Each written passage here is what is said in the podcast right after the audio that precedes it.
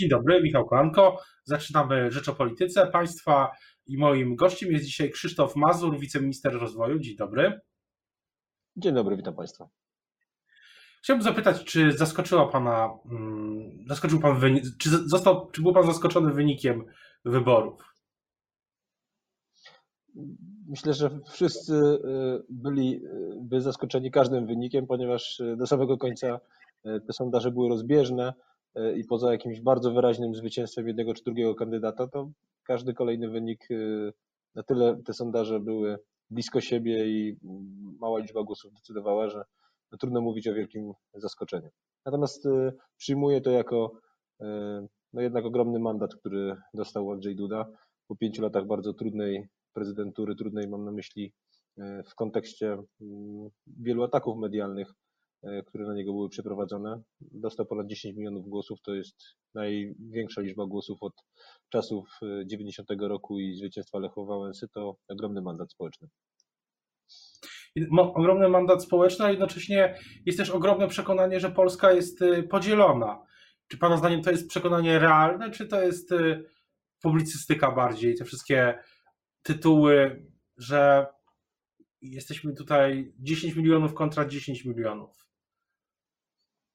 A jeżeli byłoby 10,5 e, miliona do 9,5 miliona, to też bylibyśmy podzieleni. No, taka jest chyba natura e, wyborów, e, zwłaszcza tych prezydenckich w drugiej turze, kiedy mamy dwóch kandydatów.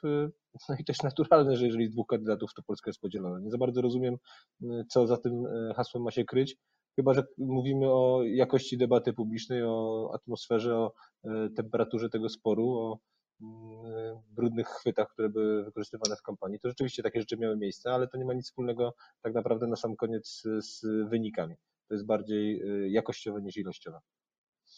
A, pan, a panu się podobała ta kampania prezydenta Dudy? E, uważam, że w ostatnim tygodniu sporo było takich sporo było takich działań, czy sporo było takich y, treści, które tworzyły pewnego rodzaju szum informacyjny. Natomiast y, ostatecznie myślę, że y, najbardziej chyba w tej debacie zabrakło, w tej kampanii zabrakło i w ostatnich dwóch tygodniach debaty. I jak wynik pokazał, przede wszystkim był to błąd Rafała Trzaskowskiego. Myślę, że gdyby Rafał Trzaskowski przyjechał do Końskich i na tym trudnym, w trudnym dla niego formacie przynajmniej byłby remis, to myślę, że miał szansę na zwycięstwo w tych wyborach. Polskie powiedzenie, że e, bramki na wyjeździe liczą się podwójnie, no ale to jest już e, historia tej kampanii. Będzie analizowana na pewno wiele jeszcze tygodni i miesięcy, ale też pytanie, czy, czy, czy uważa Pan, że realna jest możliwość, że, ten, że ta temperatura tego sporu politycznego teraz spadnie? bo myślę, że dla, zarówno dla gospodarki, jak i dla rozwoju, ale też e, e, ogólnie to jest, to jest chyba teraz najważniejsze pytanie. Ja bardzo się cieszyłem z tych e, słów, które padły w wieczór wyborczy, chociaż nie było pewne, kto ostatecznie zwycięży, to wydaje mi się, że to słowo przepraszam z ust Andrzeja Dudy i zaproszenie E, dla Rafała Trzaskowskiego, żeby ta kampania zakończyła się podaniem ręki, to to są dobre prognostyki przed, przed kolejnymi miesiącami. Rzeczywiście dzisiaj potrzebujemy przestać już myśleć o tych kampanijnych emocjach, a skupić się na tych rzeczach, które, które przed nami. E, mamy chociażby pod koniec tego tygodnia, w piątek, sobotę szczyt Y, y, Unii, gdzie będą dyskutowane także kwestie klimatyczne. Planuje, y, pracujemy nad planem rekonstrukcji, nad planem odbudowy. Jest szereg tematów związanych z energetyką, z Zielonym Ładem. Myślę, że powinniśmy na tych wyzwaniach się dzisiaj przede wszystkim skupić. Właśnie, ale pytanie też, jak pan sądzi, jaki będzie teraz kierunek obozu Zjednoczonej Prawicy? Co teraz Zjednoczona Prawica będzie, będzie robić przez te trzy lata do, do następnych wyborów? i jednocześnie e, jaki wniosek wyciągnie z tych wyborów jej przywództwo? Myślę, że przede wszystkim e, teraz czeka nas e, taki okres analiz.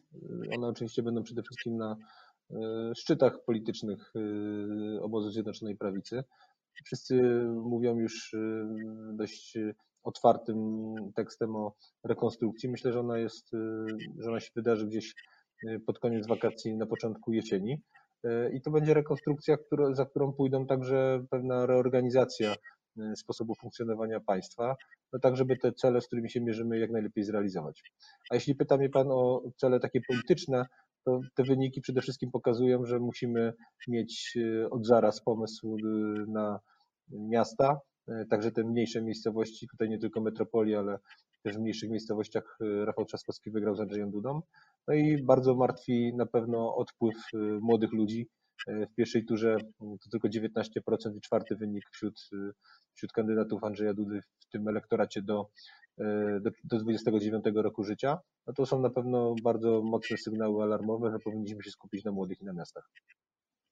Też pytanie, na ile to jest, e, mówi Pan też o celach, e, albo inaczej, rozmawiamy o celach politycznych, ale też celach e, gospodarczych, celach rozwojowych. Jak Pan widzi tą drugą połowę roku, jeśli właśnie chodzi o gospodarkę i rozwój? Wiem, że to ogólne pytanie, no ale przede wszystkim mamy na myśli, mam na myśli efekty mm, epidemii COVID-19.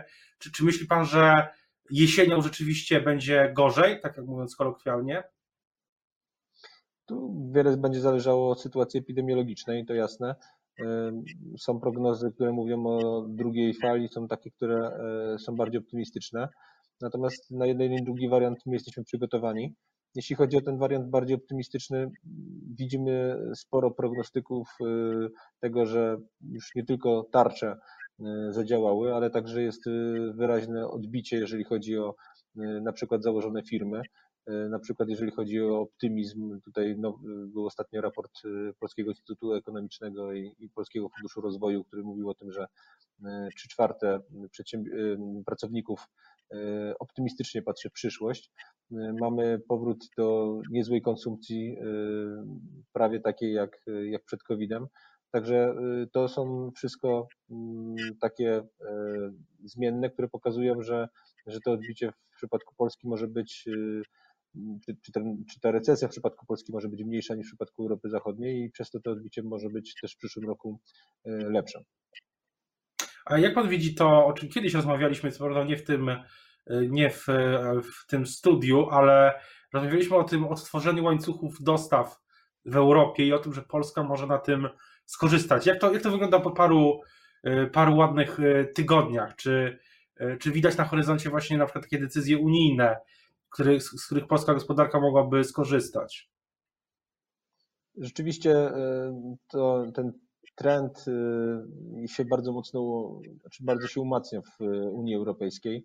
E, dzisiaj takim bardzo modnym terminem powtarzanym przez szczyty polityczne Europy to jest ochrona strategicznych zasobów, strategic assets. Mówi się także o, o strategicznej autonomii czyli to są takim, można było powiedzieć, żargonem unijnym e, właśnie e, koncepcja przenoszenia e, produkcji z powrotem do Europy. I to, co nas cieszy, to to, że mm, miałem chociażby w zeszłym tygodniu taką dłuższą naradę z przedstawicielami niemieckich firm i niemieckich organizacji zrzeszających, zrzeszających firmy.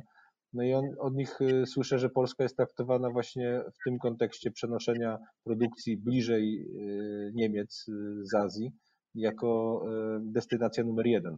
I to nas bardzo cieszy. Nawet jeden z, z uczestników tego spotkania mówi, że jest tak duże zainteresowanie różnych firm i ich izba ma problem z obsługiwaniem zapytań, że spodziewa się tsunami inwestycji w Polsce. Nie wiem, czy aż tak e, to będzie wyglądało, natomiast e, to określenie bardzo zapadło mi w pamięć i pokazuje, że e, Polska dzisiaj ze względu na i te regulacje związane na przykład z polską strefą inwestycji i po prostu bardzo dobrą kadrą menedżerską i, i coraz bardziej wykwalifikowanymi pracownikami i coraz lepszą infrastrukturą, no i także z powodów, z powodów po prostu tej stabilności makroekonomicznej, na przykład dla firm niemieckich jest bardzo dobrym miejscem do inwestowania.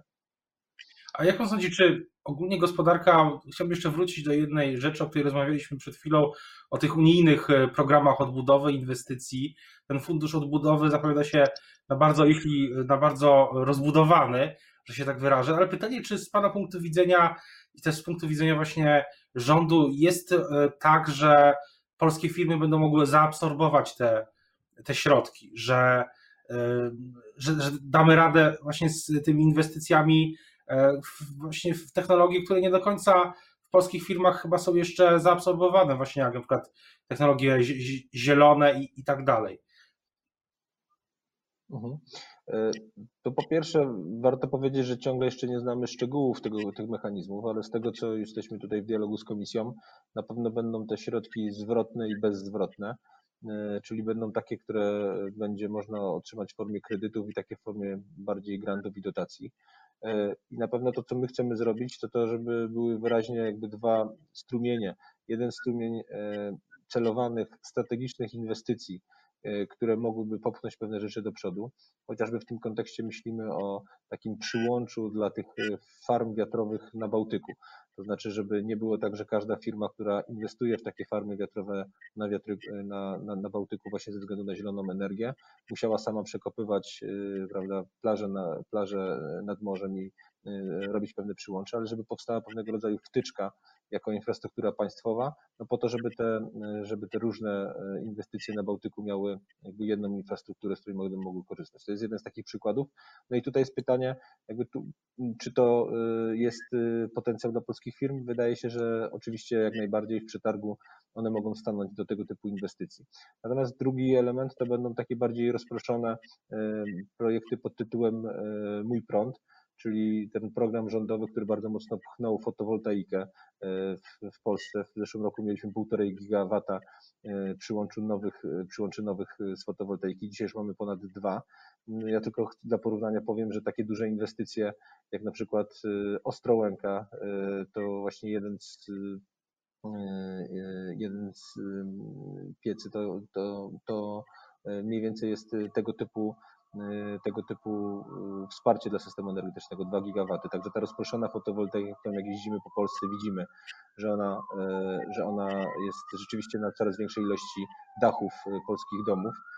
No, ona daje dzisiaj ogromne wsparcie do tego systemu, systemu energii.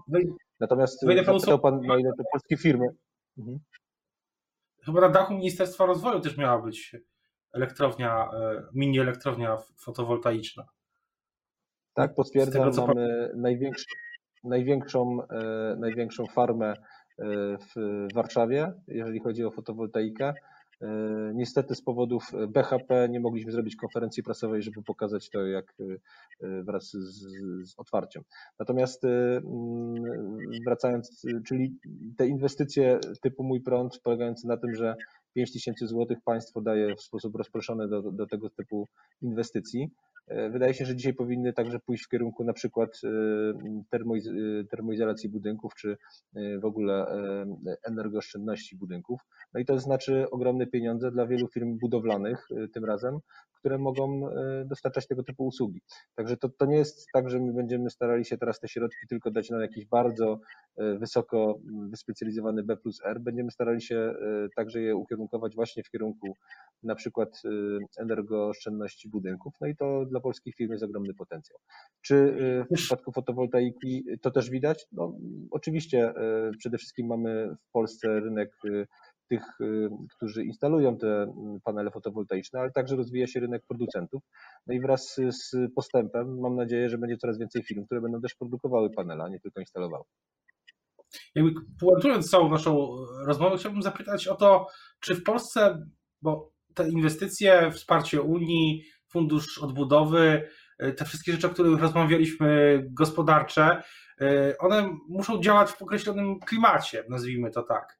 Czy myśli Pan, że teraz po tych trzech latach, e, czterech kampaniach, dwóch latach wyborów niemal bez końca, teraz będzie to, o czym kiedyś mówił premier Morawiecki w wywiadzie dla Rzeczypospolitej, święty spokój i europejskie zarobki. Czy, czy myśli Pan, że tak teraz będzie, czy raczej Y, tak jak chyba niektórzy w Zjednoczonej Prawicy chcą, e, no, żeby były dalsze szybkie zmiany, które mogą wielu osobom, nie tylko w Polsce, po prostu się nie spodobać.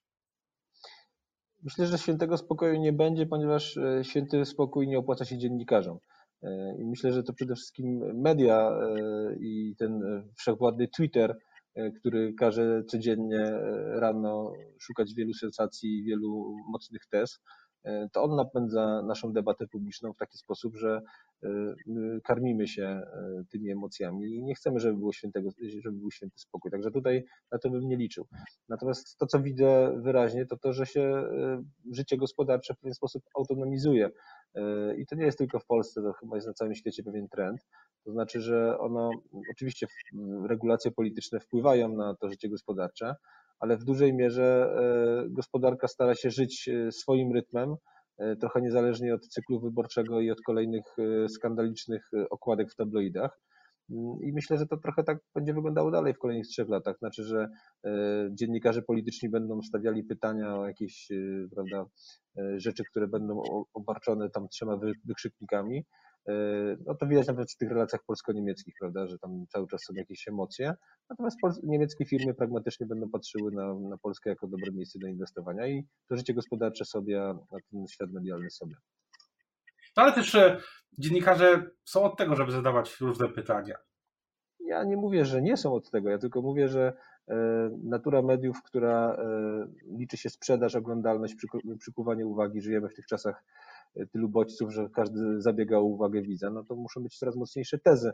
Także w tym sensie uważam, że wielu polityków myślę, żeby poza kampaniami wyborczymi chciało się bardziej skupić na pewnych y, y, dowożeniu pewnych tematów, ale to po prostu jest bardzo trudne w, tym, w tej erze walki o, o uwagę widza. Zobaczymy, jak będzie. Może teraz chociaż, może teraz wakacje wyciszą y, Twittera, chociaż mam wrażenie, że, że nie za bardzo, ale to jeszcze kwestia najbliższych tygodni lub miesięcy. Teraz już bardzo dziękuję za rozmowę. Państwa i moim gościem był dr Krzysztof Mazur, wiceminister rozwoju. Dziękuję bardzo. Dziękuję, pozdrawiam Państwa.